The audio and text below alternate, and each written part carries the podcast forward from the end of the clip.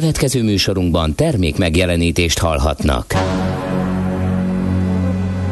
A 90.9 Jazzy bemutatja egy zűrös városban, ahol semmi sem biztos. Csak az adó? Mondom semmi. Ahol a kisbefektetőket senki sem védi meg a tőzsdei kilengésektől, és a sikátorokban leselkedik a kíméletlen hozamgyilkos. Csak négy férfi múlik a közbiztonsága. Hadnagy urak, merre vannak? A mindenre elszánt és korrumpálhatatlan alakulat vigyáz a rendre minden reggel. Ezek az állati nyomozók? Négy férfi egyeset és egy nyalóka. Ács Gábor, Gede Balázs, Kántor Endre és Mihálovics András. Az íróasztal mögül pedig Profit kapitány diktálja a tempót. Humor, emberi sorsok, közönséges bűnözők és pénz, pénz, pénz. Egy különleges ügyosztály. A Gazdasági Muppet Show minden hétköznap reggel a 90.9 Jazzin. De is figyelj, ne csak a bárányok hallgassanak. De miért? Ha nincs pénzed azért, ha megvan, akkor pedig azért. Millás reggeli. Szólunk és védünk. Jó reggelt kívánunk, kedves hallgatóink! 6 óra 31 percen indul a Millás reggeli, nincs mese, nincs kegyelem itt a 90.9 Jazzy Rádion.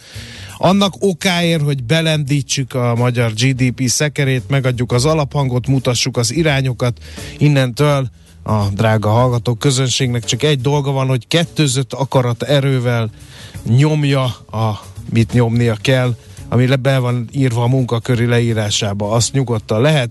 Ehhez az egyik karmester Ács Gábor, De hát ő ilyet soha nem mondott volna, ilyen alapos GDP buzdítás biztos, hogy nem jutott volna eszébe.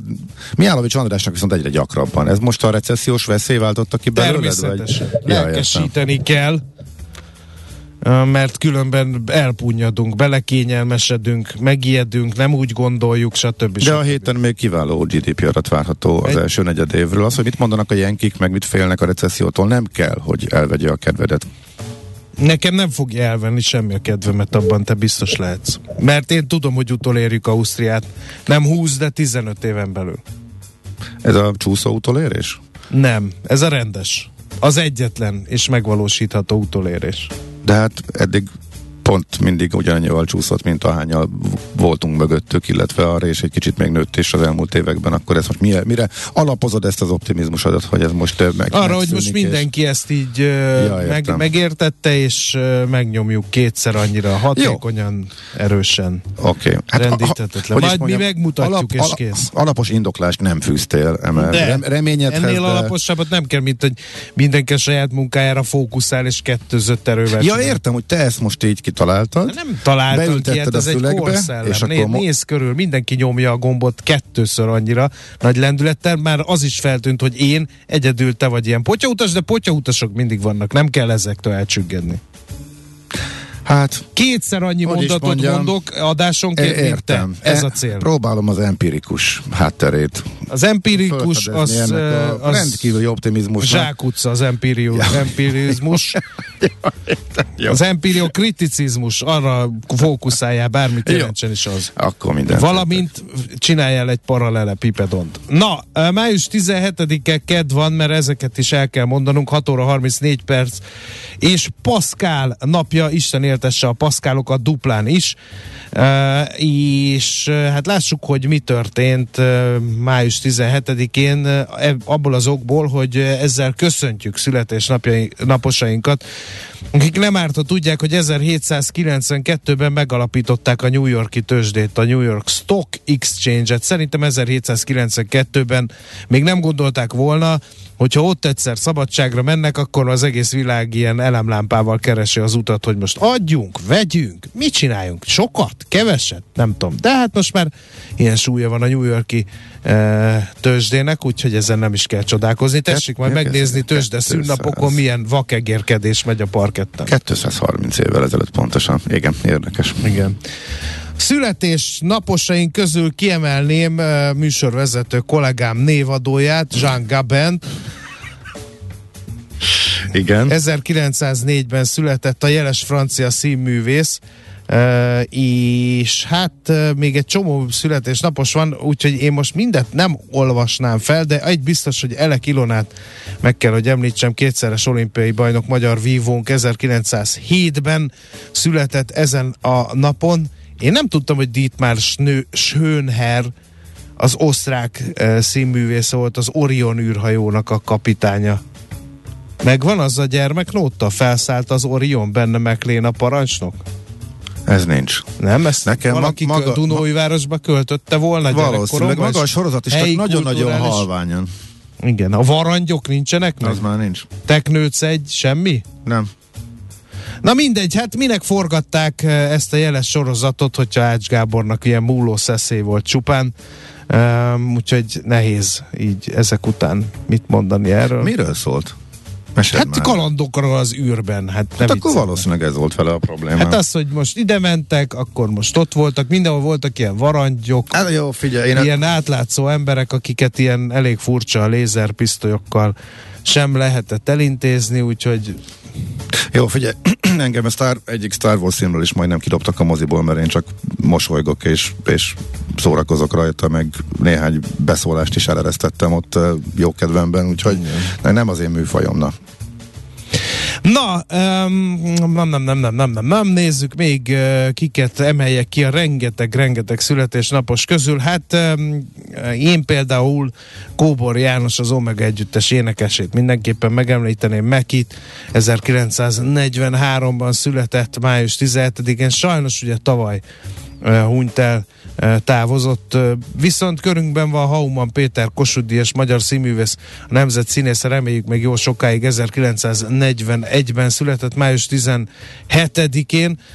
És itt van Enya, akinek a rendes nevét én azért sem fogom kimondani. Hát én megpróbáltam. Én otthon elkezdtem gyakorolni, aztán rájöttem, hogy lehet, hogy ezt élőadásban nem igen, ír énekesnő. De mondja, mondd azért, hát ha neked jobban Nem, én nem teszek kísérletet erre visszavetni a GDP termelési lendületet. Ah, Oké, okay. De jó, az biztos, hogyha ránézünk és próbálkozunk vele az eredeti ír nevével, akkor azért érthető, érthetővé válik. Hogy, hogy miért választott, választott egy könnyen kimondható művész. Azért, mert hogyha a rockzenei pályára mentem volna, én sem Mihálovics téven futottam volna ebben biztos. Ha nem? Nem tudom, még ezen nem gondolkodtam. Mivel nem készült rockzenét a rockzenei pályára sem. Rockzenét mondta? Igen. Nem popzenét? Nem. Nem is DJ-t?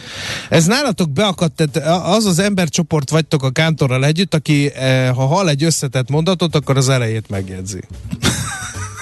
A, ezt utána a, teljesen mindegy, hogy Ezt a kántor nevében az, hogy kikérjük én magunknak. és Brosz, azt elmondtam, ez beakadt, majd utána fittyet hánytok az összes többire, amit csináltam, hogy ECDC, nem, ez tapasztalat. Guns N' Roses, tapasztalat. nem tudom én micsoda, tapasztalat. de hogy tapasztalat. Most Na. már csak megpróbálsz ebből kimászni, mert De kat, katujának hát érzed.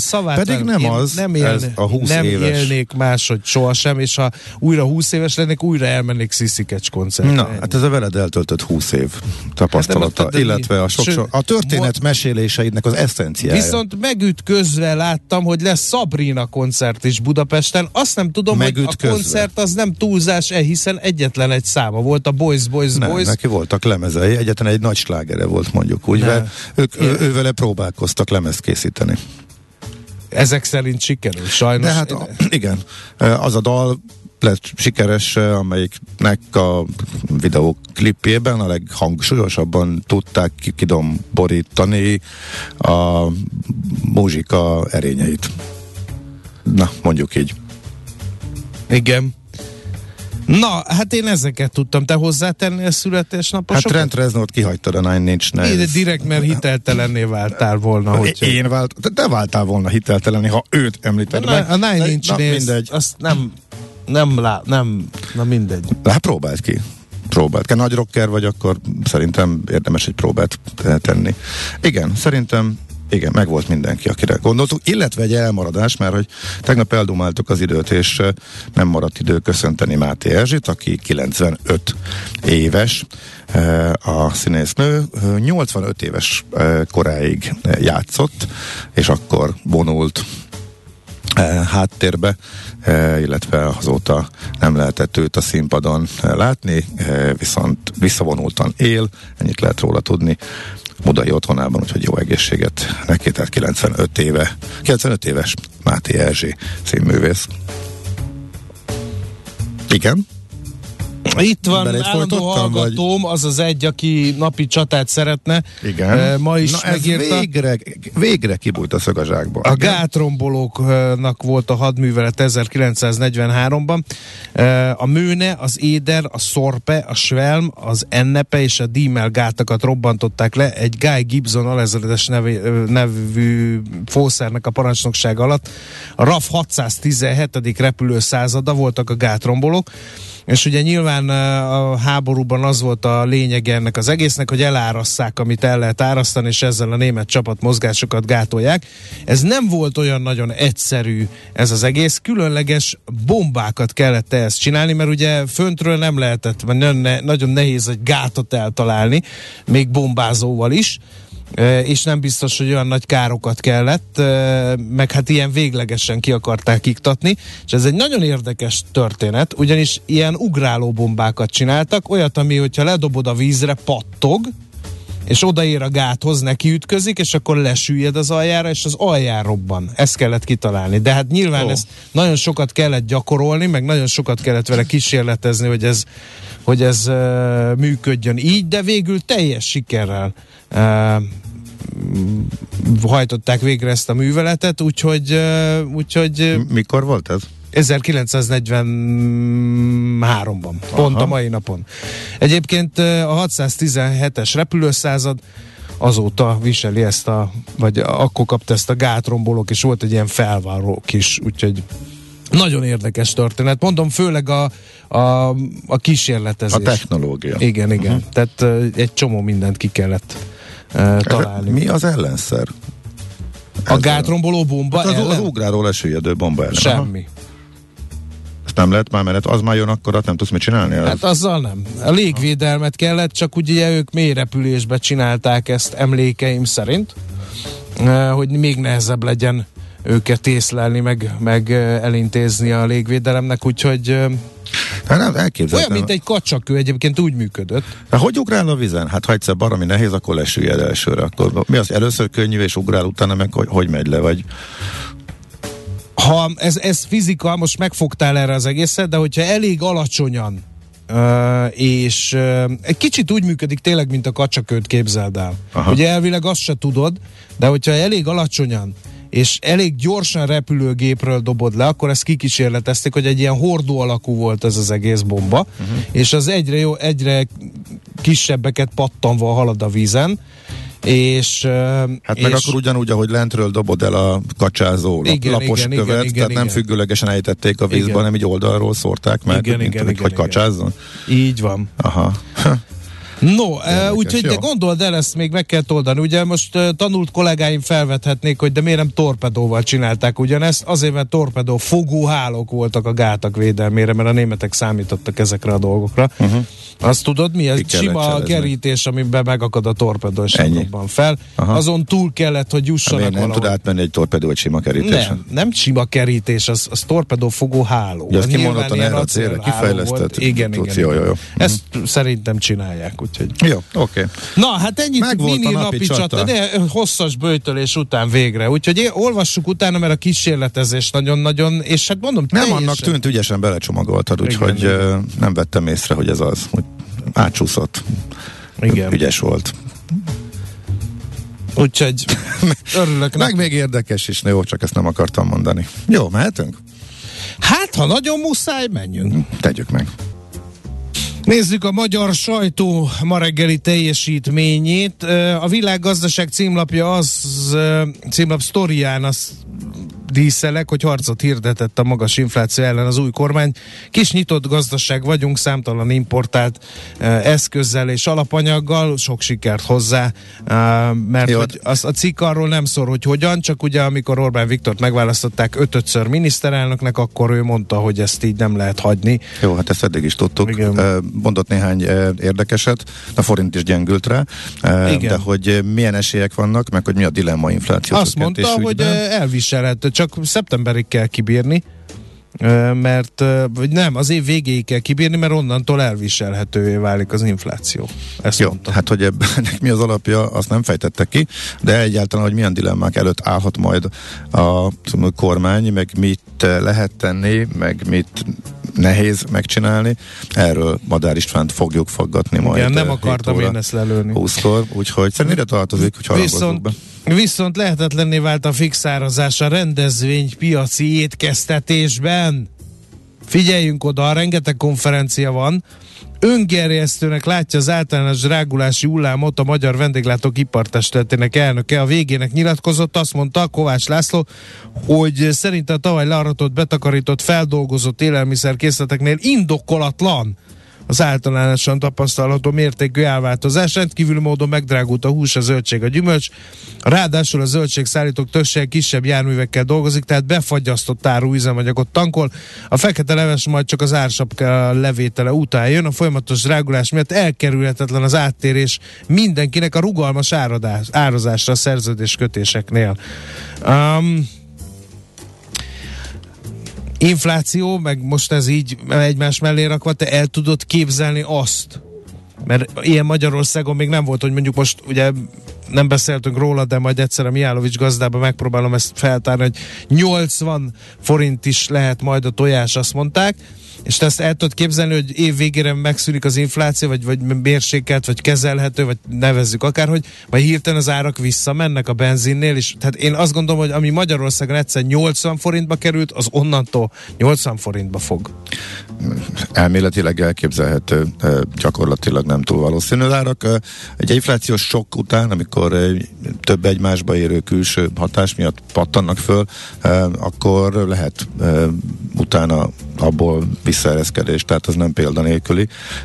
Egy-egy termék kategóriában láttunk is már ilyet, vagy ha úgy nézed a, a zöldség, gyümölcsnél, a szevonalitás kapcsán ez évről évre így működik, tehát elvileg benne lehet, de összességben, uh-huh. ha arra gondolsz, hogy mondjuk az olajár visszaesne a felére, az olyan nem sok esély van rá, de hát elméletileg lehetséges. Amikor legutóbb 100 fölött voltunk, akkor se sokan hittek benne, aztán mi lett belőle? Negatív olajár, végül is néhány pillanatig tavaly április, vagy tavaly Igen, de aztán tehát- meg úgy visszapattant, hogy a falatta másik. igen, igen, de akkor azért ez hovott egy olyan hatást, akkor azért csökkent. Én most Magyarországról beszélek. Elvileg De elképzelhető, de nagyjából ma jelen, értem- áll- jelen helyzetben Nagyjából értem, valószínű. hogy miről beszél a Magyar Vendéglátók Ipartestületének elnöke. De az eleje mi Az volt? EPRES beszélgetést biztosan abszolváltátok. Nagyon tegnap. érdekes volt. Igen. Na, erről, erről van itt nagyba szó, hogy hmm. ugye az EPRET 2000 forintért adják a termelők, és szívják a fogukat, mert nekik nem sokkal kevesebbe van.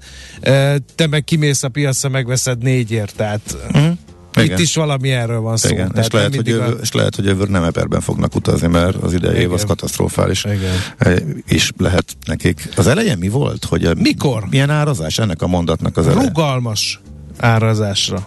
És de akkor- lehetetlené vált a fix. Tehát Fix, az van, akkor ez hogy mit jelent? rendezel egy konferenciát, azt mondod az embernek, hogy három hónap múlva rendezek Ács Gábor Is Indi Air eh, néven egy légi közlekedési és eh, alternatív zenei fesztivált, és ültetett fogadás lesz a rendezvény végén, eh, hús krumplival, eh, 3800 forint. Aha. Pro kop, ezt te Volt kifizeted. eddig. Volt eddig, de most azt mondják, hogy lesz hús krumplival, az- majd az akkori két euró héttel ezelőtt megmondj, vagy Hogy két mennyibe héttel a rendezvény előtt megmondjuk, hogy mennyi. Ja, tehát 3008 és 6000 között bárhol lehet, előtte Igen. megmondjuk, hogy mennyi. Hát ez Igen. egy jó. Hú, Na, Ez gondolj csak bele, hangzik. hogy milyen fontos hír ez. Figyelj, a G7, ha valakit, ha valakit érdekel, hogy most kik van, a kormány struktúra, meg hogy kik vannak benne, mit csinálnak, én elmondom, a, hogy hol, mi, ki, hol ki miről ír, de, de össz, e- miután engem annyira nem érdekel, én sem fogom elolvasni, e, de sokakat érdekel, ezért fölhívom rá a figyelmet a lapszemlében. A felével hízott 12 év alatt a kormány, pedig a magyar közjogi hagyomány szerint fix minisztériumok voltak. Nem csak az összetétel, hanem a szerkezetes jelentősen megváltozott.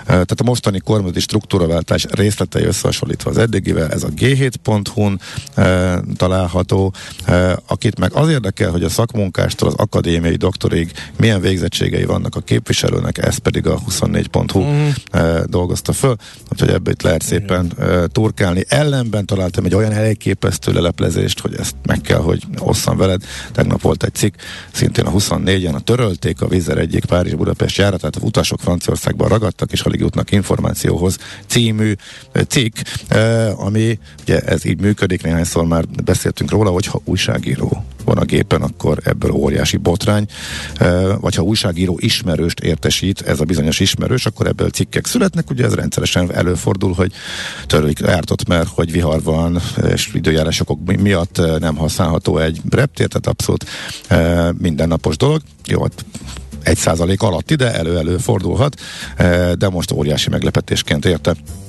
a kollégát, és a cikkben szereplő erre a mondatra hívnám fel a figyelmet. Tehát Párizsban történt az eset, ahol nem tudott leszállni a Budapestről érkező gép, ami Budapestre indult volna vissza. Figyelj ezt az oknyomozást. Kollégáink, kollégánk információi szerint az érkező gépen Párizsba tartó utasok voltak. Úgyhogy hát ez, az azért úgy megütött, hogy azért uh, mi lett volna, hogyha nincs ekkora nyomozás, és Igen. nem sikerül kideríteni ezt a, az információt.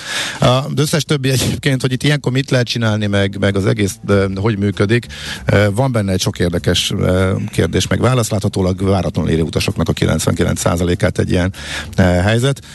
Ezt majd az okos utas magazinban ja, Nagyon várjuk. A Népszava címlap az ukránnál is olcsóbb már a hazai gázolaj.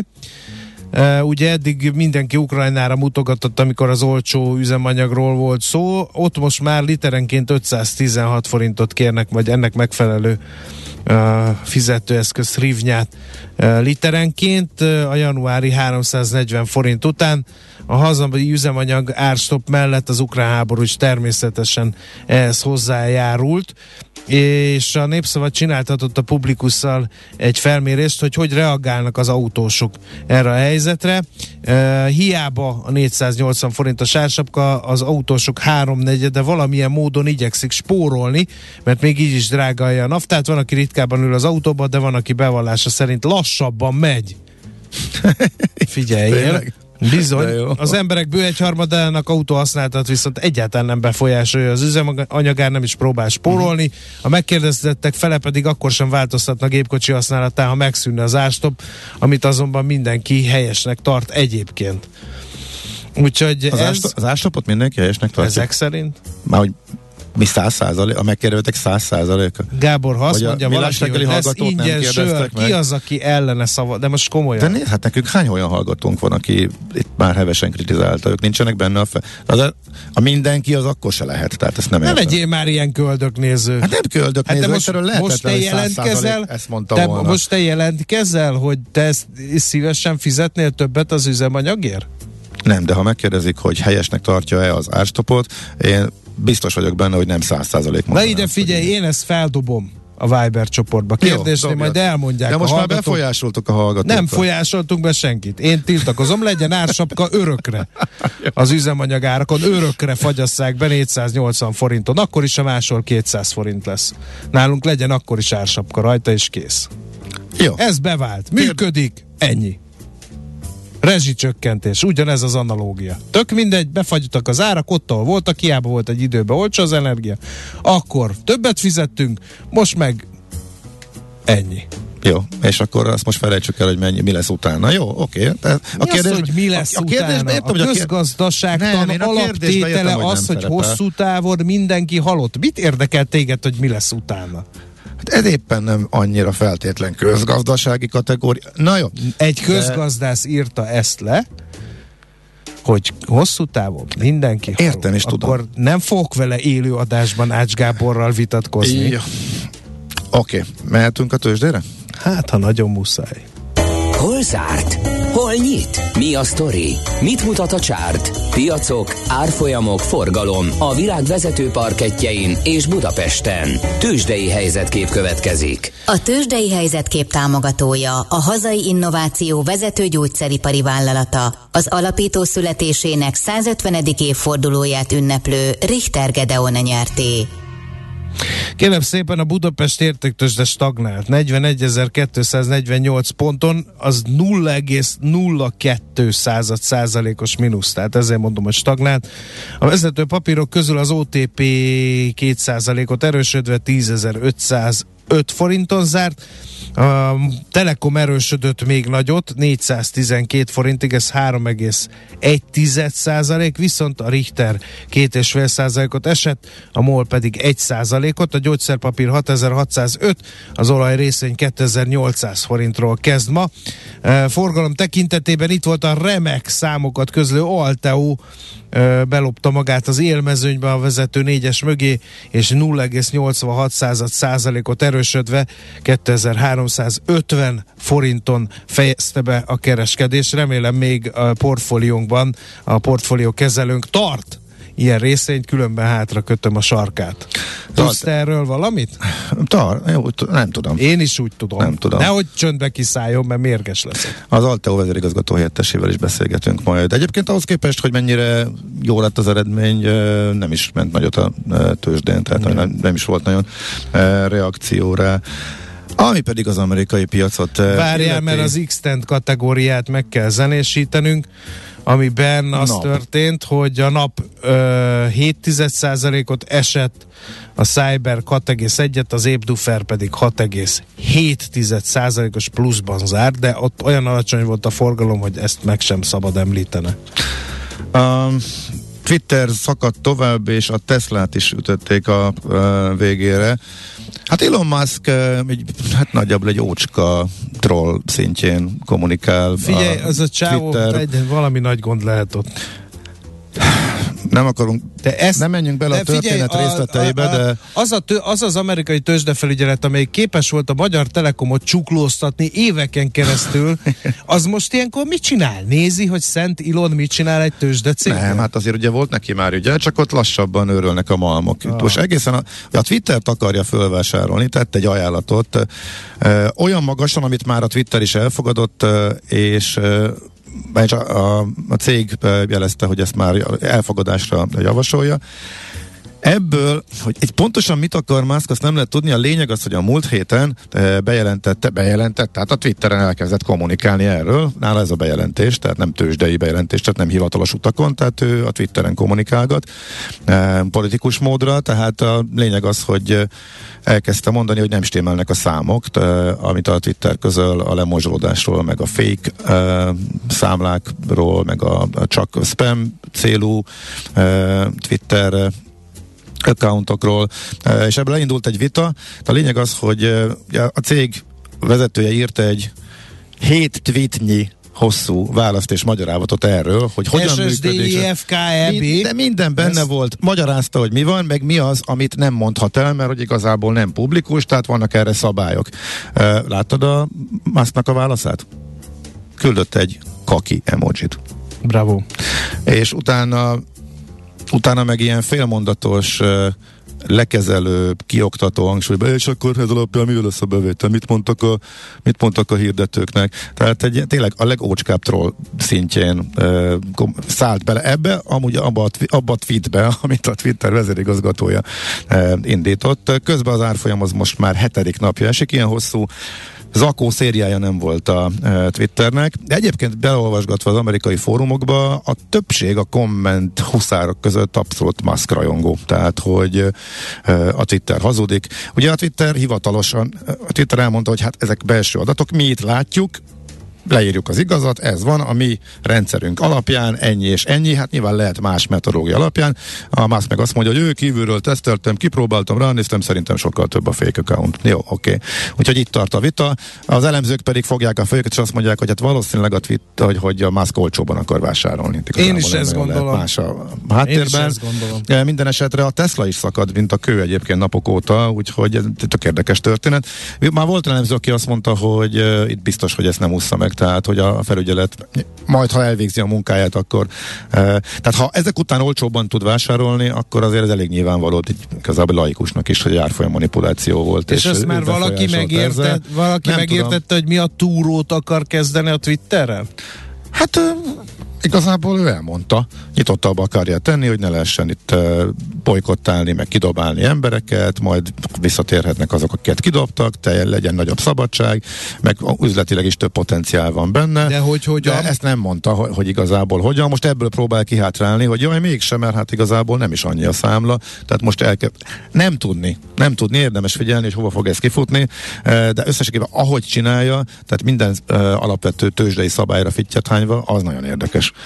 Uh, úgyhogy, hát nem tudom, Elon Musk a legnagyobb troll a Twitteren, legalábbis jelenleg az az ember, aki éppen fölvásárolja a világ leggazdagabb embereként a céget, illetve már ez se biztos. Na minden esetre uh, visszatérve az általános tőzsdei trendekre, akkor itt már csak a Nyugi, olyan még egy maradt 15 idő. perces jöhetsz. Ez a tő, nem, a- nem az amerikai tőzsdéről kell elmondanunk az indexeket? Na, akkor nem kell kötekedni. Dow Jones fölfelé, S&P kicsit lefele, Nasdaq pedig nagyon lefele, technológia alul teljesít, eh, value részvények eh, jobban, azok nulla környékén voltak, sőt, eh, kicsit pluszosak is, és volt még egy nagyon izgalmas történet, a ellenséges felvásárlási ajánlat, hivatalosan is a JetBlue részéről a Spirit Airlines-ra. Ez egy szerelmi háromszög három légitársaság között nagyon izgalmas, de most nincs idő arra, hogy fejtegessük. Úgyhogy nagyjából ennyi. Az, az indexek közül tehát a kis mínusz és a kis plusz volt. Éveleje óta ismét már a nezdeknek a mínusza meghaladja a 25 százalékot, több mint 25 és fél százalék, miközben a Dow Jones csak bő 10 százalékot veszített. Hol zárt? Hol nyit? Mi a sztori? Mit mutat a csárt? Piacok, árfolyamok, forgalom a világ vezető parketjein és Budapesten. A tőzsdei helyzetkép támogatója, a hazai innováció vezető gyógyszeripari vállalata, az alapító születésének 150. évfordulóját ünneplő Richter Gedeon nyerté. Mi van? Kifogyott az elem, apukám? Te szoktad Ibolyát beharangozni, nem kell átpasszolni a labdát. Hát én vártam, hogy a lendület tovább tart, de ezért nem érjük utol a büdös életbe Ausztriát, mert így elfogy a lendület. Mindig. Nem baj, majd most új lendület, új remények, tarébolya, hírek. Jó reggelt. Lesz? Nem lesz? Ausztriához Lesz. mérve lesz hír, vagy Lesz. Moldáviához? Lesznek hírek. Meglepetés. Ne őríts meg. Lesz. Rá idő? Mert nem hiszem. Hát nem, csináljuk azt, hogy most csak beszélgetünk, és akkor Jó. majd félkor lesz. Jó, hogy aludtál? Mit főztél a hétvégén? Nagyon rosszul aludtam, sütöttem sajtos rudat tegnap előtt, arra Sajtos. nagyon büszke vagyok, Honnan jön az ötlet sajtos rúdsütéshez? De ilyen, ez a pici, hát nem tudom, úgy gondoltam, hogy most úgy ennék. Így jönnek ötletek. Érdekes, Neked én a hogy sztékkel ezt- vagyok így ezt, Pont ezt akartam mondani, szerintem úgy időnként az ember rájön, hogy egy jó sztéket enne. Ugye? Az megvan, de, de De környezetromba, ezt most megtettem leszedik a a kereszt, te, hétvégén. te tarts meg az imidzsedet, Tartsam meg. nagyon ö, fenntartató módon élsz, nagyon odafigyelsz a környezete, én eszek sztéket, Ibolya nem.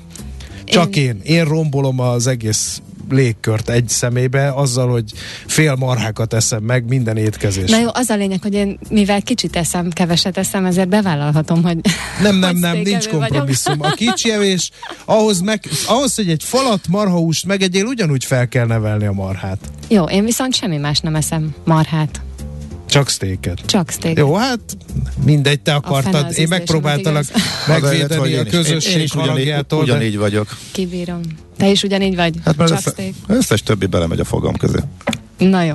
Nálam Egy jó marha gulyás, mafú, ne? Nem, a gulyás az egy más téma, marha más pörkölt tészta. galuskával, Jó, majd, ha ecetes Rendezünk salátával. egy ilyen jó kis kerti bográcsozást, és főzöm Nem, de marhából te- valamit, esküszöm, Én? eszem. A Én kántor le fogja stoppolni, hogy halászlevet főzhessen. Egyébként én most bevallom akkor, hogy én nem tudok igazán marhát főzni, úgyhogy azért nem. Na, tessék, Tényleg. ezt meg kell hagyni szerintem a férfiaknak. Akkor süssük. Süssük! Ahogy te sütöd, apám, szerintem cipőtalpat is rádobhatnánk a grillrácsra. Kb. ugyanaz lenne a végeredmény. Na, um, amíg mi folytatjuk uh, továbbképzésünket gasztronómiai tekintetben, addig uh, felvételről bejátszuk Tari Ibolya híreit, hogy ti ne legyetek fültanúi annak, hogy milyen konszenzusra jutunk marha pörkölt ügyben. A reggeli rohanásban könnyű szemtől szembe kerülni egy túl szépnek tűnő ajánlattal. Az eredmény Krétával körberajzolt tetemes összeg. A tethelyen a gazdasági helyszínelők, a ravasz, az agy és két füles csésze és fejvállalakzat. A lehetetlen küldetés megfejteni a Fibonacci kódot. A jutalom egy bögre rossz kávé és egy olyan hozamgörbe, amilyet még Alonso Mózli sem látott. Millás reggeli, a 90.9 Jazzy Rádió gazdasági mapetsója. Vigyázat! Van rá engedélyünk! A Millás reggeli fő támogatója a Superautomobil KFT, a Schiller Auto család Lexus Pest márka kereskedése Újpesten. Schiller Auto család. Autók szeretettel. Jó reggelt kívánunk, 7 óra 17 perckor folytatjuk a Millás reggeli Ács Gábor műsorvezetése mellett. De hát leginkább, és mindenképpen Mihálovics András. Én csak a kontrás vagyok. Nem. De. Melletted? A passzát szel. A, nem. A melletted a megszólalás lehetőségeért is vért kell izzadni, és én ezt ismét megkísérlem a mai szép reggelen. 0 30 20 10 9 0 9 SMS, WhatsApp és Viber számuk szellemi teljesítményünk lenyomata következik. Nagyon sok üzenetet kaptunk a hallgatóktól. Azt mondja, hogy a víz hirtelen behatás esetén szilárd testként viselkedik, ugorj csak hasast a vízbe, magyarázza el hogy miért a hallgató, a... hogy miért uh-huh. pattog a gátrombolók Aha. bombája. Jó reggelt, urak! András és Gábor, mint tűz és víz, de jó, de jó barátok, ha pedig a bolygó kapitánya számít rátok, pusztító berőt nálatok nem találok. Írja Kudu, amúgy szerette a napi csatát. Azt mondja, a gátromboló bombát felpörgették a gépen, ezt elfelejtette mondani, igen, és pár méterre a víz felett ejtették le, ami így pattogott. Aha, ezt na, ez elfelejtette jó, mondani, de külön érdekes az, hogy külön uh, át kell alakítani a repülőgépet, meg hogy hogy céloztak, meg hogy számolták ki, hogy pontosan hol kell kiengedni, szóval van ebben még kakaó, de ennyi fért a napi csatába. A gátromboló bombát a tartójában felpörgették, jó nagy fordulatszámra, úgy dobták le, ezért pattant és ugrált uh-huh. a gátig. Inkább ezer napi csata, mint ilyen alternatív nyűkögés, amiből az eredeti is gáz írja Zsolt a zenei teljesítményedet értékelendő. Nem az enyém volt egyébként, de hogy mindegy. A, a bázis magas lesz egy év múlva, csak addig kell kibírni, az infláció kisebb lesz. A pomázon az útszélén 1750 ér vettem az eper kilóját, szerencsés minoritás. Megy most lefelé, igen, igen, erről beszéltünk tegnap. Igen. Uh, jó, azt mondja, hogy ez közlekedés, az majd én szívesség, szívesen fizetnék többet az üzemanyagért, írja valaki. Erről jut eszembe, hogy a Viber közösségünkbe egy nagyon egyszerű kérdést tettem fel. Ön egyetért az üzemanyag árak befagyasztásával? A, igen, B, nem. Erre lehet csatlakozni, éppen dúl a szavazás, de még nem sokan vettek részt benne, úgyhogy eredményt nem hirdetnék. Utálom a sört még ingyen is, Beherovkát mindenkinek azt mondja, hogy a baloldaliak annyira Jó, utálják megint- a kormányt, hogy inkább fizetnének többet a benzinért. Ó, Én nem hiszem, hogy ez politikai kérdés lenne. Van akinél az egyébként, de hát tudjuk, hogy néhány millió embernél minden a hit alapján dől el, tehát ez nyilvánvaló, nem kéne annak lennie értelemszerűen. Jó reggelt, nem aggódtok, hogy az infláció miatt milliárdos reggelinek kell átnevezni a műsort? Jogos felvetés. Hát, talán még odébb van. Talán nem akkora, bízunk benne, hogy szelidül. De szaladjunk tovább, mert tök fontos témánk van. Jó. Budapest legfrissebb közlekedési hírei, itt a 90.9 jazz A BKK információi szerint kettő balesetünk is van a korai óra ellenére sajnos. Az egyik a Budaörsi úton történt kifelé a Sasadi út előtt a belső sávban, a másik pedig a Nagylajos király útján a Fogarasi út előtt a Bosnyák tér felé. Budapest, Budapest, te csodás! Hírek, információk, érdekességek, események Budapestről és környékéről. Amíg te itt eszed a fél almádat, meg fél narancsodat, meg próbálsz milyen gyümölcsösnek látszódni, aközben eh, ma van a bringás reggeli, oda lehet menni kérlek szépen a Városháza Parkba, ahol friss péksüteményekkel, gyümölcsökkel és túrolódival várják a saját bringával vagy molbobival munkába indulókat. Most indult a buli, 7 és 9 között ez van ma. eh, Mert Na de hogy, hogyha eh, én a második keretbe tartok, egy jó reggelért le kell bringázni Le. a városházára, majd vissza? Igen, és menjen. Ez nem jó deal, de ez jó Gábor. Deal, de ez taj- teljesen jó. Több Mondjuk a önkormányzat 16. mellett- kerületbe jövök a másodikba, azt megértem. Hát jó, igen. Több régen. A lényeg az, hogy buli van, bringás reggeli program, ez kapcsolódott több önkormányzat mellett a BKK e, is, e, úgyhogy ezt erre hívták fel ismét tegnap a figyelmet. Az aktív Magyarország támogatásával megvalósuló bringázó mun- mun- munkába szemléletformáló akció keretében Mintegy 30 helyszínen számítanak egyébként azokra, akik kerékpárral mennek dolgozni, e, mivel ez a BKK közleményéből van, ezért emeltem ki azt, ahol ők is ott vannak, úgyhogy ezek szerint máshol is vannak ilyenek, hogy érdemes utána olvasni, hogy pontosan hol. 13 éve indult ezért egyébként már ez a kampány, és városszerte, városszerte évente 150 ezeren e, vettek részt ezeken a bringás Mhm. reggeliken, jelentették tegnap. Na de mi lesz Vitézi Dáviddal és a Budapesti Bizony, bizony, Fejlesztési legfontosabb Központtal és. Fűrjes Balázsjal mi lesz akkor ezek után? Miután Mert a Telex hogy- megírta tegnap, hogy Igen, igen Lázár a komplet János terület, tehát a- Budapest és az agglomeráció fejlesztésért felelős államtitkárság a BFK-val együtt átkerül a miniszterelnökségtől Lázár János építési és beruházási miniszterhez.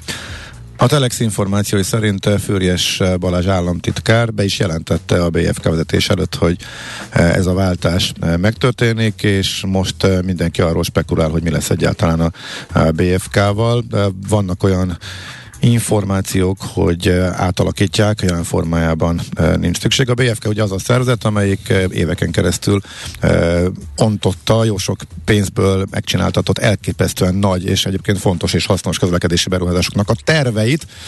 Sokat lehetett róla beszélni, de a megvalósulásukról mindig hozzá kellett tennünk, hogy ez megint csak a tervpályázat, hogy mi lesz, hogy ez valóban ezek közül melyik fog megvalósulni, azt még nem uh-huh. tudhatjuk. Na most lehet, hogy Minden esetre a Telex emlékeztet arról, hogy Lázár János számtalanszor beszélt arról, hogy a vidék fejlesztése sokkal fontosabb, mint a fővárosi. Hát igen, ő már Egyrészt a ugye a Tarlossal is Tarlossal állandóan csata, csatáztak. Hát nem akarta emlékszünk hármas metróra pénzt adni, azt a csatát megnyerte Tarlós polgármester, eh, pedig ők ugye eh, egy azon politikai oldalt eh, képviselték, úgyhogy Budapestnek, hát fele tudja, most még nehezebb lesz, vagy nem lehet tudni. Ennyit tudunk most, hogy, a, hogy aztán a budapesti beruházásoknak a sorsára ez hogy hat, azt nem tudni. Vannak, az biztos, hogy a kormánynak kedves beruházásokra szánnak majd pénzt, de amit meg a város akar, például igen, de amit a város akar, és kellene hozzá állami pénz, az innentől még az eddiginél is e, bizonytalanabb. Minden esetre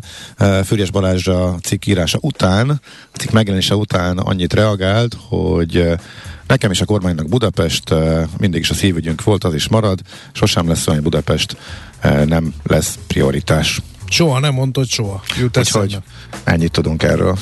Nekünk a Gellért hegy a Himalája. A Millás reggeli fővárossal és környékével foglalkozó rovata hangzott el. És itt van velünk a vonalban Madár István, a Portfolio.hu vezető lemzője, ahogy ígértük. Jó reggel, szia! Sziasztok, sziasztok, jó reggelt! Hát e, most melyik Miniszterelnöki beiktatás volt, a miniszterelnök adott egy beszédet, eh, erre meg megijedt a forint. Ezt mi nem mindig értjük, hogy ez miért van. Van, van amikor sokkal durvábbakat mondanak, és mégsem reagál rá a magyar fizetőeszköz.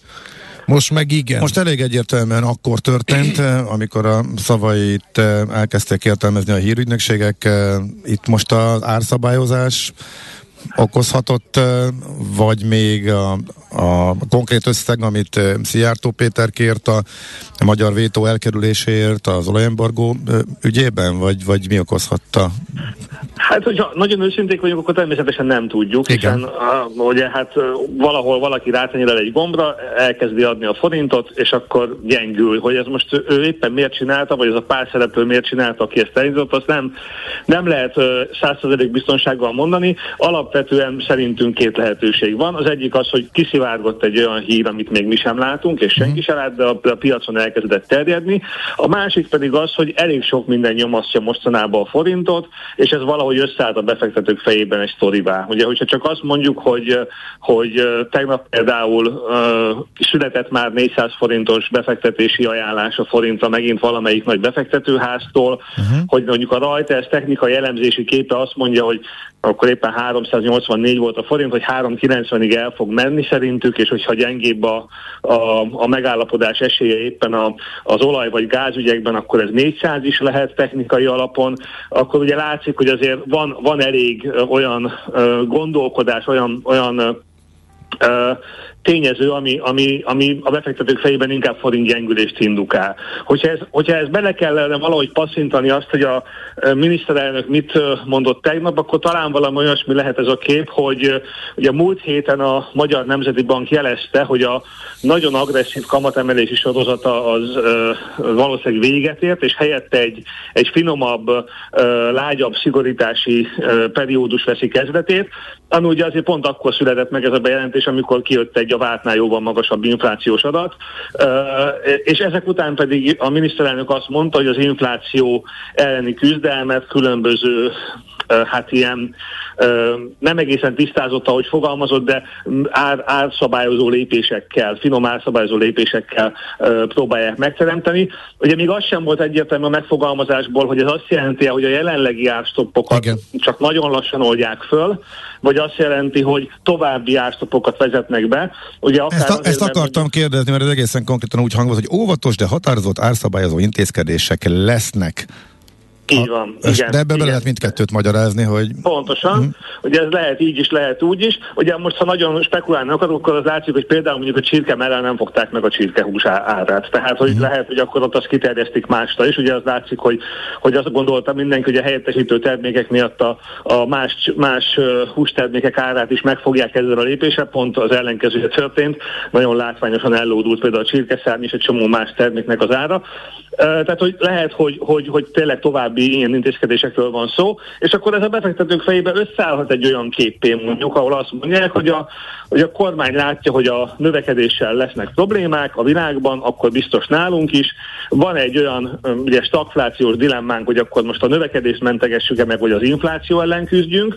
Ugye a kettő az ellentétes irányú intézkedéseket igényel, és most úgy tűnik, hogy a kormány és a gazdaságpolitika általában azzal, hogy a jegybank is lejjebb tekeri a monetáris szigort, és a kormány pedig inkább besegít mindenféle álszabályozó lépésekkel, nem azzal a klasszikus mód, módszerrel próbálja meg visszafogni az inflációt, amivel egyébként általában szokták az országok, és akkor esetleg, de nyilván ez már csak a, a a mi találgatásunk ebben a dologban, összeállhatott ez egy olyan képé, hogy igazából a jegybank és a kormány e, nem akar különösebben nagyon látványosan tenni az ellen, hogy a forint ne gyengüljön, mert egy lazább gazdaságpolitikát kíván esetleg megfogalmazni annál, mint, ami, mint amit eddig gondoltunk. Uh-huh. Akkor van egy másik összeesküvés elmélet is, hogy annyira nem küzdenek az infláció ellen is, ellen sem. Hát ebből az is következett, igen. Az is következett, ez pedig azért jó, én olvastam ilyen elemzést, elemzéseket érdekel a véleményed, mert hogy rengeteg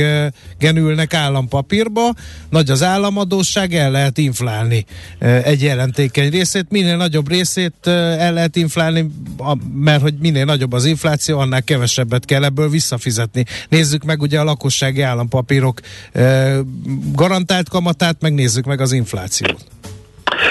Kétségkívül ugye ez a, ez a financial repressionnek nevezett jelenség, amikor, amikor egy inflációval próbáljuk meg kinőni az adósság problémáinkat, ez, ez létezik. Bár szerintem most talán annyira nem erős, de lehetnek rá érvek, hiszen mondhatjuk azt, hogy ugye az egész világban elkezdtek emelkedni a kamatok, ez ugye egyre jobban nyomja az államadósággal terhelt országok büdzséjét, és akkor innentől kezdve ugye mit lehet csinálni, az inflációval azért elég jól lehet egyrészt a költségvetést is akár segíteni, másrészt pedig a, a ugye a, a kamatokat is reál értelemben el lehet, el lehet, le lehet csökkenteni, hiába emelkedtek magasra.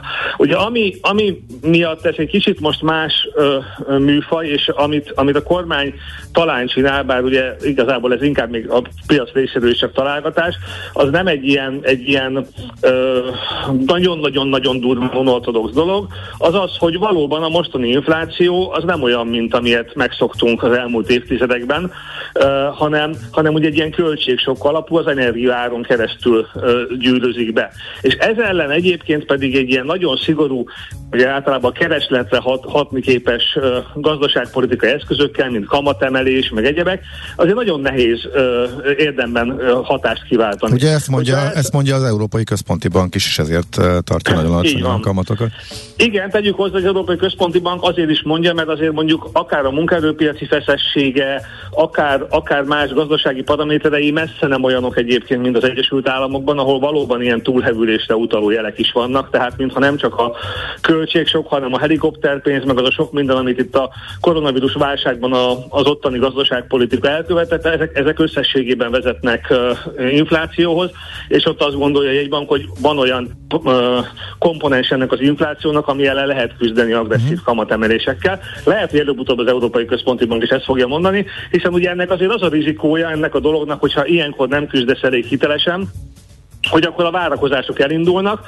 Ha mindenki azt látja, hogy senki nem tudódik az inflációval, akkor ugye elkezdenek inflációt várni a gazdaság szereplői, ami pedig azt eredményező, hogy fölpörög a, az átbérspirál, növekednek a bérkövetelések, mindenki elkezdi úgy árazni a termékeit, hogy még lehet emelni, még mindig, mindig tudom drágítani a termékemet, hogyha, hogyha gond van, és az ugye kiszabadul a szellem a palaszból, akkor utána tényleg általában az a tapasztalat, hogy a makacsabb inflációt az sajnos csak egy recesszió segítségével lehet letörni, egész egyszerűen akkora kiigazítást, megszorítást, kereslet szűkítést kell végrehajtani, hogy az, hogy az önmagában rövid, ide- rövid idejű recesszióhoz vezet. És ugye hát ez, ez az a félelem, amit talán most a kormány úgy próbál megakadályozni, hogy, hogy nem csinál olyan óriási kamatemeléseket, bízik abban, hogy a, az infláció várakozásai nem szállnak el nagyon, és amikor a, a, a magas energiaárakból fakadó átárazási döntések megszületnek, akkor talán magától lemegy az infláció, és akkor nem kell egy, egy recessziót bekönyvelnünk azért, hogy, hogy eltűnjön a gazdaságból ez a, ez a makacs áremelkedés, amit most látunk. És erre van esély, hogy így összejöjjön? És hát ezt senki nem tudja, utoljára ugye ilyen típusú helyzet az olajválság idején volt, 70-es ami egy egészen évek, más, így van, az egészen más gazdaság szerkezetű ö, volt a világ, nagyon erősen olajfüggő, most ugyan ugye kevésbé vagyunk olajfüggők, de hát cserébe minden más energiának az ára is szépen drágul. Ö, ugye ezek a, ezek a az összes ilyen dolog az tulajdonképpen kísérletezés. Tehát a stagfláció Igen, nem Igen, csak, persze, csak, csak más hagy volt a szerkezete. emlékeztessem a nagy érdeműt, meg téged is arra, és most itt nem a, hogy, hogy ez az unortodoxia egyszer már bejött. Már melyik, mi, hol? Hát mondjuk, amit a, a Magyar Jegybank csinált uh, korábban, amúgy ugye unortodox lépéseknek lettek minősítve, és azért az, Hát az nem annak azért voltak eredményei. Hát nem olyan egyértelmű Ezt azért ne ez a mondd meg. kijelentés. Mhm. Majd a Pista megmondja. Hát szerintem ez az unortodoxia, ez egy ilyen nagyon, nagyon olyan ködös és, és nagyon nagy gyűjtőfogalom, ami mögött nagyon sok minden van. Én azt gondolom, hogy a jegybank csinált egy csomó dolgot egyébként nagyon helyesen az elmúlt években. Egy részüknél lehet mondani, hogy szerencséjük volt, egy részüknél lehet mondani, hogy, hogy, hogy helyesen láttak előre dolgokat, akár, akár a kamatcsökkentés megindítása ak- annak idején, amikor ilyen na- nagyobb bajunk volt, akár, akár a, a, az önfinanszírozási program nem voltak rosszak, emellett volt egy csomó olyan intézkedés, ami, aminek a füstje nagyobb volt, mint a lángja. Ugye azért a, a gazdaságpolitika sosem megy a szomszédba az öndicséretért, uh-huh. és akkor ugye ez segít, segít azért a, a, a bizonyítványt egy kicsit jobbra varázsolni, de összességében azt gondolom egyébként, hogy nem volt laikus a monetáris politika az elmúlt időszakban, még akkor is, hogyha egyébként nem is feltétlenül volt annyira unortodox, mint amennyire szerette magáról mondani. Tehát, hogy, hogy ez, egy, ez egy bonyolultabb dolog, valószínűleg nem itt fogjuk megbeszélni a, a teljes bizonyítványát a, a, a jegybanknak. A mostani helyzet önmagában is elég izgalmas, hiszen, hiszen azért azt gondolom, hogy, hogy történelmi szempontból is példátlan, hogy, hogy látunk egy ilyen 50 éve nem látott ö, ö, gazdaságpolitikai vagy gazdasági folyamatot, és a világ nagy ö, régiói, és közben Magyarország is teljesen más módon küzdenek ellene, és mint hogyha mi most éppen gondolkoznánk is, hogy pontosan hogyan kell ellene küzdeni, és ennek lehet, hogy a vesztese lesz a forint, hogyha, hogyha így folytatódik, de ezt még egyelőre azért ugye annyit látunk, hogy tegnap elszállt 3.90-ig, azért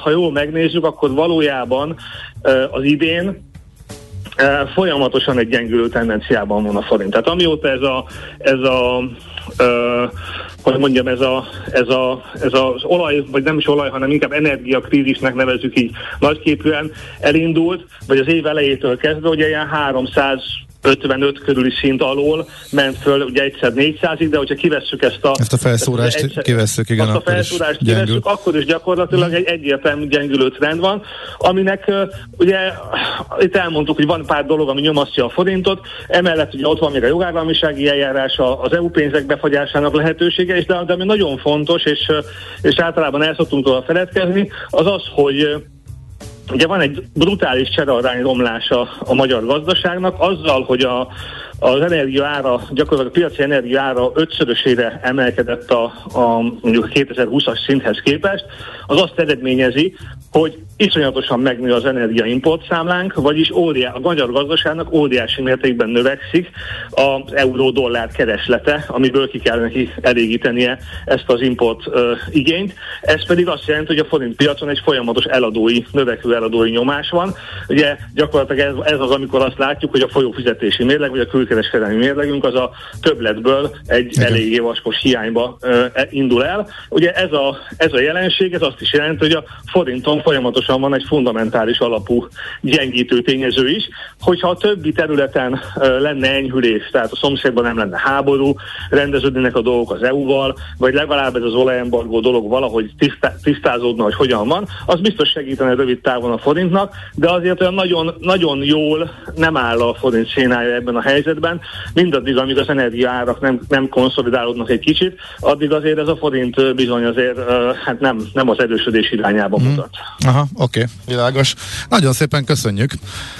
Szívesen. Jó, jó sokkal Nagyon jó volt. Egy okos ismét. ember mondta nekem a monetáris politikáról, hogy mindegy, hogy hülyeséget csinálnak-e, ha következetesek. Hát nézd, a, a, a, a, piacot nagyon jól tudja befolyásolni a monetáris politika, az biztos, és bizonyos szintig van is annak, annak jelentősége, hogy a monetáris politika milyen narratívákat teremt meg a pénzpiacokon. A piacok nagyon szeretik a sztorikat, ugye, amik, amik lehet hinni, és, a, és, a, és lehet rá trédelni. Most úgy tűnik, hogy ezért nem egy jó sztori alakult ki ilyen szempontból a forint. Értjük. Értjük, hála neked, nagyon szépen köszönjük az iránymutatást. Köszönjük szép napot. Minden jó jót, szia! Ciao. Hello, hello! Madár Istvánnal a Portfolio.hu vezető elemzőjével beszélgettünk arról, hogy mi történik a forint piacon. Mitől ilyet meg egy miniszterelnöki beszédtől, mikor ennél keményebb dolgoktól sem szokott néha.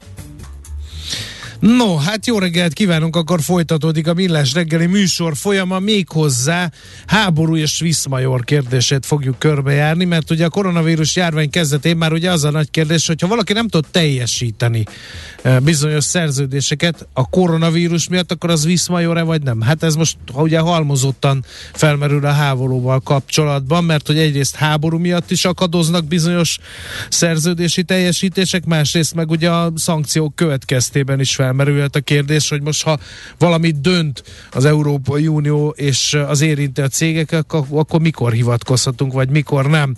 Úgyhogy jogi tanácsot fogunk kérni Faragó Jánostól a, Rá, a Réti Várszegés Társai Ügyvédi Iroda PVC Legal jogászától. Jó reggelt kívánunk!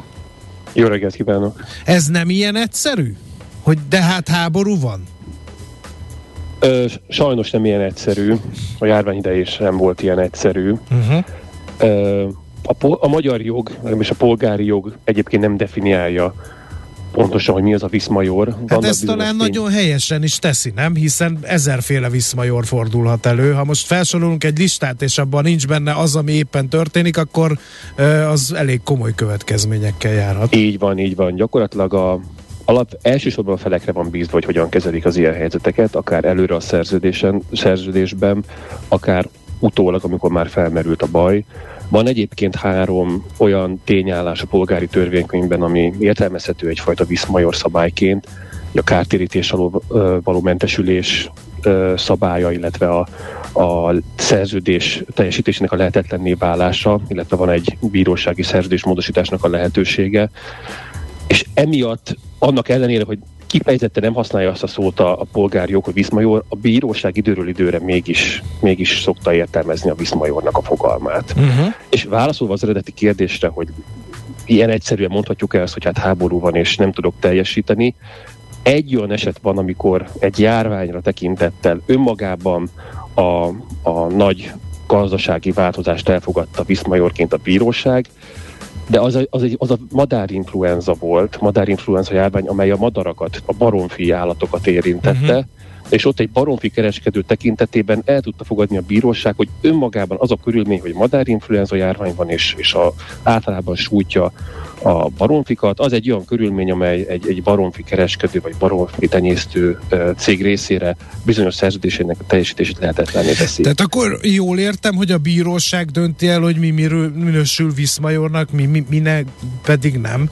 Ha a felek nem tudnak megegyezni abban, hogy hogy kezeljék ezt a helyzetet, akkor igen, akkor végső soron a bírósághoz lehet fordulni, és a bíróság azt fogja megnézni, hogy, a, hogy az, ahhoz, hogy eredménnyel hivatkozhassunk arra, hogy mentesülhessünk a kártérítés alól, vagy azt mondhassuk, hogy lehetetlenné vált a szerződésünk teljesítése, az egy nagyon szoros okokozati összefüggést kell bizonyítanunk a, a mondjuk a járvány, vagy a, vagy a háború, vagy a szankciós intézkedések, és a között, hogy én nem tudtam szerződésszerűen teljesíteni. Értem. Tehát például az építőiparban, ha én azt mondom, hogy van egy nagyon speciális alapanyag, amelyet én külföldről, mondjuk Oroszországból uh, szoktam beszerezni, és azért nem tudok teljesíteni, mert a szankciós intézkedések folytán erre többé már egyszerűen nincs módon, nincs fizikai lehetőségem, akkor adott esetben, tehát hogyha ennyire szoros az okokozati összefüggés, akkor az lehet egy eredményes. De akkor ez nem automatizmus. Hát, de ez laikusként teljesen egyértelműen viszmajornak tűnik. De hát igen, ezért kérdezem, hogy ez jogi, nem automatizmus. Tehát háború van Ukrajnában, kábel korbácsot gyártatok, nem tudom behozni, jelzem a, a partnereimnek, hogy Viszmajor, bocs. De ez nem ilyen egyszerű? Megint csak? Hogyha hogyha be tudom szerezni máshonnan, akkor ez nem feltétlenül viszmajor. Aha. De pont ez a ká- kábel korbácsos probléma, ez, ez azt gondolom, nyilván az, az eset összes körülményét kell vizsgálni, de hogyha egy olyan termékről van szó, amit csak Ukrajnából lehet beszerezni, mert csak ott gyártják, akkor adott esetben ez megállhat, ez elképzelhető, hogy ezt egy bíróság is elfogadná viszmajorként. De uh-huh. előtte érdemes egy lépést tenni vissza, mert, mert nem feltétlenül kell bíróságra menni abban az esetben, hogyha egy ilyen helyzettel találkozunk. A legelső kérdés az az, hogy mit mond a szerződésünk. Ugye, van, ugye akkor merül fel a viszmajor, ha nem tudok teljesíteni egy szerződést. Van nagyon sok olyan szerződés, amely egyébként szabályozza. A felek gondoltak rá előre, hogyha esetleg van viszmajor, akkor hogyan fognak eljárni általában azt szokták beleírni a szerződésbe, hogyha ilyen viszmajor körülmény van, akkor, akkor a viszmajor idejére a teljesíteni köteles félnek a kötelezettsége felfüggesztődik, tehát arra az időre, amíg Viszmajor tart. Na de, na de ha maga a Viszmajor nem egyértelmű, és bíróság dönt benne, akkor mi értelme beleírni a szerződésbe, hogy Viszmajor?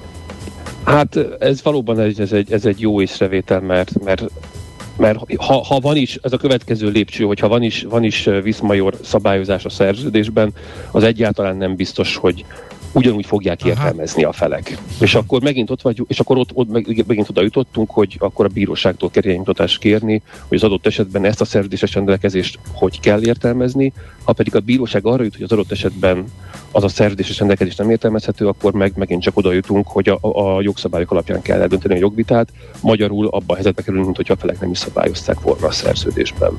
Uh-huh.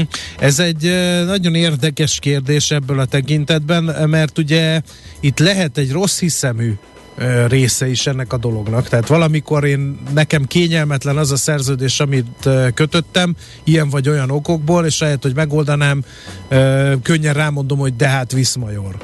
Ugye beszéltünk pont az áremelkedésekről is, hogy nagyon sok piacon egyáltalán nem indokolt az a mértékű áremelkedés, ami van, és itt most szenvednek például a rendezvényszervezők, a lapszemlébe beszéltünk erről, hogy rugalmas árazást akarnak, mert hogy a beszállítóik emelik az árakat nyakló nélkül. Szóval értem én, hogy valahogy itt szabályozni kéne, hogy ez a helyzet ne álljon elő, de külön lehet ezt választani valahogy úgy, hogy ne kelljen pereskedni, mert a per meg igazából senkinek sem jó. Mert, hát senkinek mert... sem jó, de hogyha ha nincs más megoldás, ha a felek nem Aha. tudják egymás között eldönteni a kérdés, és valóban van egy olyan eset, hogy felmerül a gyanú legalábbis, hogy a, azért hivatkozik valaki viszmajorra, mert neki az egyszerűen kényelmes, akkor nincs, nem igazán van más megoldás. Mi a helyzet akkor például, hogyha mondjuk kimondottan hatósági intézkedések következtében nem tudok teljesíteni, tehát egyszerűen nem lehet csirke mellett kapni, mert hogy nincs a boltban, vagy nem lehet benzint kapni, mert hogy benzinhiány alakult ki, mert átjöttek és fölvásárolták, de ez például Viszmajornak tekinthető? Adott esetben elképzelhető, de Az ez összes körülménytől függ. Pontosan, az összes körülményt kell vizsgálni. Önmagában egy hatósági intézkedés alkalmas arra, hogy egy viszmajor helyzetet idézzen. Lásd madárinfluenza. Mhm. Uh, ugye uh, ilyenkor a tét a kártérítés. De mikor lehet mentesülni a kártérítési kötelezettsége alól? Elég, hogyha kimondja a bíróság, hogy viszmajor helyzet volt, és igazad van, akkor kedves ügyfél, uh, vagy alperes, amikor uh, nem szállítottál, mert hát nem, nem is tudtál volna? Hát a polgári törvény hogy megmondja, hogy mikor lehet mentesülni a kártérítési felelősség alól. Azt mondja a törvény, hogyha a, a teljesíteni köteles fél ellenőrzési körén kívül eső körülmény okozta a, ezt a helyzetet, hogy nem tudott szerződésszerűen teljesíteni, és, és a szerződéskötés időpontjában ez a, ez a külső körülmény, ez nem is volt előre látható, és az pedig nem volt elvárható tőle, hogy elhárítsa, saját maga elhárítsa. Uh-huh. Tehát valami külső ellenállhatatlan hatalomra kell, kell bizonyítani, amire tényleg nem volt felkészülve, és nem is tudta elhárítani. És hát azt is bizonyítani kell, hogy tényleg emiatt, és csak emiatt, emiatt nem tudott teljesíteni. Uh-huh. Tehát például van egy, van egy folyamatban lévünk perünk, ahol pont erről van szó, az egyébként építőipari, hogy az egyik fél ö, azt állítja, hogy hát a másik fél késett nem szerzésszerűen teljesített. A vállalkozó építőipari beruházó pedig azt mondja, hogy hát viszmajor volt, mert járvány volt. Ö, a, aki a megrendelő ezt nem akarja elhinni, azt gondolja, hogy a viszmajortól függ, vagy a, pontosabban nem volt viszmajor, mert hogy a járványtól függetlenül ő egyébként teljesíthetett volna. Megint csak felmerül az, hogy esetleg, esetleg gondolhat arra a megrendelő, hogy lehet, hogy ez a könnyebbik út egyébként a beruházó részére. És ilyenkor kezdődik az a bizonyítás, hogy akkor tessék pontosan megmutatni, hogy, hogy, hogy mi volt az a, az a folyamat, ami miatt, mi, mi volt az, a, az, az alapanyag, amit nem tudott beszerezni, nem tudott időben beszerezni, hogy nem tudott időben teljesíteni, és akkor a végén majd a bíróság fogja megmondani. De körülbelül így kell elképzelni Igen. egy Az, ilyen jogvitát. Az utolsó kérdés az, hogy megszünteti a Viszmajor a szerződést? Tehát ha én benne vagyok egy szerződésben, amit nem tud teljesíteni a, a, a, a üzleti partnerem, akkor én megszüntethetem ezt a szerződést, mondván, hogy jó, ha neked Viszmajor van, nekem meg továbbra is kell a csirkemel, akkor szerzek én magamnak mástól. Igen. A, ö, hogy ha a szerződés teljesítése lehetetlenné válik, az valóban az megszünteti a szerződést. A, hogy miért válik lehetetlenné a szerződés, az lehet egyik vagy a másik félnek felróható ok, de lehet viszmajor is. Tehát, hogyha a viszmajor idézi elő azt a helyzetet, hogy lehetetlenné válik a szerződés megtűnése, ö, ö, teljesítése, mert mondjuk kifejezetten egy olyan ö, árunak a szállítására vonatkozott a szerződés, amit csak Oroszországból vagy Ukrajnából lehet beszerezni, akkor ez a viszmajor körülmény, ez megszüntetheti a szerződést. De ez megint csak értelmezési kérdés lesz, uh-huh. hogy valóban lehetetlen egyébként annak a szerződésnek a teljesítése, és ez megint csak oda jutunk, hogy az összes körülmény mérle- szükséges mérlegelni. Hű, nem egyszerű ez. Azt hiszem, hogy lejött mindenkinek, úgyhogy ne dobálozzunk feleslegesen a Viszmajorral, hanem járjuk körül. Te se használd velem szembe, hogy Viszmajor, hogy velem vezetsz műsort, jó? Mert hát minden én arra- körülményt mérlegel. Én arra más kifejezést használnék. Nagyon szépen köszönjük az információkat, nagyon hasznos beszélgetés volt, további jó munkát kívánunk.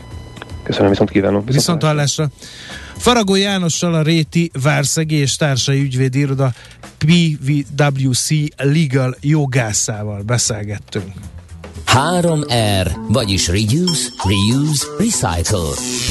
Csökkentünk, újra használunk, újra hasznosítunk. Cél a Zero Waste. Semmit se küldjünk hulladék lerakóba. Ne pazaroljuk az energiát. Legyen a ma terméke a jövő alapanyaga. 3R, a millás reggeli körforgásos gazdaság rovata következik. No, Alteo számokat láthattunk, egészen elképesztő negyedéve volt a társaságnak, úgyhogy mi is kicsit eh, benézzünk a kulisszák mögé, hogy hogy jött ez össze, aki ebben segítségünkre lesz, az Kovács Domokos, az Alteo csoport M&A és tőke piacok vezérigazgató helyettese. Jó reggelt kívánunk! Jó reggelt, sziasztok, üdvözlöm a kedves hallgatókat. Hát a sajtó nem fukarkodik a jelzőkkel, brutális számokat közölt az Alteo, olvasom például a portfólió címlapján. Hát mik ezek a brutális számok, és ami minket jobban érdekel ennél, hogy ez hogy jött össze? Igen, hát valóban egy rendkívül sikeres negyedében vagyunk túl. Hát ez a brutális, így mondjam, tehát, tényleg szép eredményeket produkáltunk, mondjuk egy példaként, tehát amikor a tőzsdére mentünk 2016-ban, akkor volt az ebitánk, ha jól emlékszem, 2,3 milliárd. Ez az éves ebitát jelenti, ugye most az első évben meg 4,6 milliárdos ebitát értünk el. Tehát egy negyed alatt több mint kétszer csináltunk annyit, mint amikor a IPO idején a tőzsdére mentünk. Tehát emlékszem, hogy a, az első, tavalyi első negyed évben volt egy nagy megugrás, akkor kapta fel a piac is a fejét, és akkor indult be a komolyabb eh, árfélmelkedés, hogy ennek ahhoz képes megint egy, hát egy duplázás. Na Ha- de ha akkor az történt? Energiaárak miatt, vagy, vagy mi miatt? Hát az is benne van. Egy, egy kis félreértést azért el szeretnék oszlatni. Tehát igazából amiből mi a legnagyobb pénzt csináltuk idén, az a szabályozási energia és a kiegyenlítő energia piac. Egyébként tavaly is ez, ez teljesített egészen extra jól. Ez, e, ezen a Ez micsoda? nem, Ez micsoda? Hát ez, ez az, hogy a kvázi a magyar villamos energiarendszer üzemeltetőjét, mondjuk a Mavir támogatjuk olyan szolgáltatásokkal, ami neki őt segíti abban, hogy egyensúlyban tartsa a villamos energiarendszert. Ugye a villamos energiarendszerben egy folyamatos ilyen dinamikus egyensúlyt kell fenntartani, a kereslet meg kell egyezzen állandóan a kínálattal, Uh, ugye azért ez, azt gondol az ember, hogy ez, hát ez természetes, hát minden gazdasági dologgal így van, de azért itt nem egész úgy van, mert itt előadódhatnak olyan helyzetek, hogy valamilyen váratlan kiesés miatt, uh-huh. vagy ugye az egyre bővülő, megújuló energiatermelés nehezen megjósolható termelési profilja miatt előfordulhat, hogy hirtelen eltűnik a kínálat mondjuk, és akkor hűha, adjul Isten gyorsan kell villamos energiát találni valahol máshol. Ez egy nagyon érzékeny egyensúly, és mi ebben az egyensúlynak a fenntartásában tudunk segíteni a kiegyenlítő energetikai meg a szabályozási kapacitási szolgáltatásainkkal. Na most ez a tevékenység egyébként ennek az árai nem, amikor arról beszélünk, hogy magas villamos energia árak vannak, az, az úgy általában igaz, de nem erre gondolnak az emberek, hanem am- amit látnak a, ugye mondjuk a villamos energiapiacon mi van. Ez egy egészen más termék, uh-huh. más árazási profillal.